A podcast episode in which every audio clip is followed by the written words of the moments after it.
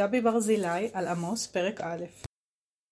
המוסכמה הספרותית ידועה ומוכרת. כאשר מונים על שלושה ועל ארבעה, מתכוונים לארבעה.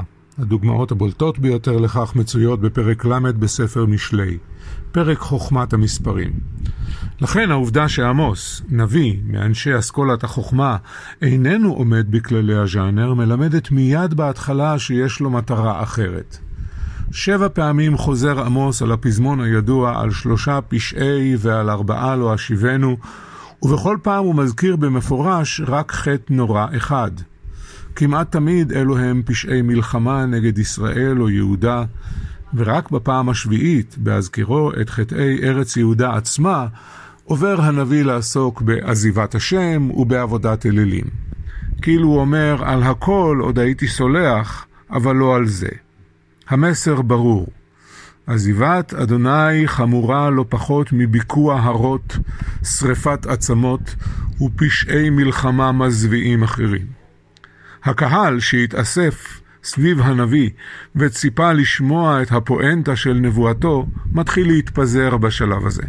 כולם יודעים לספור עד שבע. כולם יודעים שמספר זה מבטא שלמות, כולם יודעים שהסיבוב השביעי הוא האחרון. כולם גם מרוצים שהנביא מיהודה בחר לעקוץ את הארץ ממנה בא, ולהוכיח אותה על חטאיה בפני הקהל הישראלי. אבל עמוס הכין להם הפתעה. כל שבע הנבואות, כולל המסר הביקורתי על הממלכה האחות שבדרום, היו רק הקדמה לעיקר. וכל מטרתן הייתה למשוך את, את הקהל באוזניו ולגרום לו להקשיב היטב. כעת מגיע העיקר. כה אמר אדוני, על שלושה פשעי ישראל ועל ארבעה לא אשיבנו. וכאן שופך הנביא את חמתו על קהלו. לא שלושה חטאים ולא ארבעה, אפילו לא שבעה או שמונה, אלא רשימה מתגלגלת של עוד ועוד מעשי עוול וחמאס חברתיים, מוסריים ודתיים, שמשאירה את הקהל המום ומבולבל.